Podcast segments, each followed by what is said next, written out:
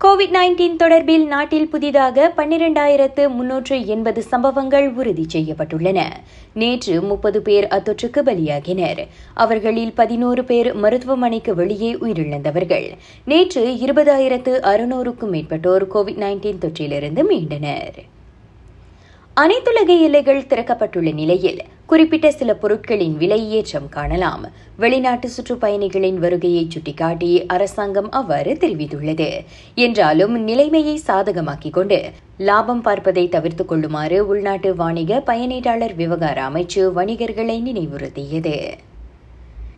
இதனிடையே நோன்பு பெருநாளை முன்னிட்டு கேபிடிஎன் ஹெச்இபி ஓப்ஸ் பந்தாவ் நடவடிக்கையை அறிமுகப்படுத்தியுள்ளது.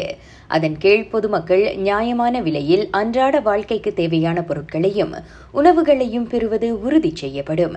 ரமலான் மற்றும் ஐடில் ஃபித்ரி சந்தைகள் பொதுச் சந்தைகள் பல்பொருள் அங்காடி கடைகள் மற்றும் மளிகை கடைகளில் அதிக கவனம் செலுத்தப்படும். இந்தியா தமிழகத்தில் இதுவரை அமுலில் இருந்த கொரோனா கட்டுப்பாடுகள் அனைத்தும் நீக்கப்பட்டுள்ளன.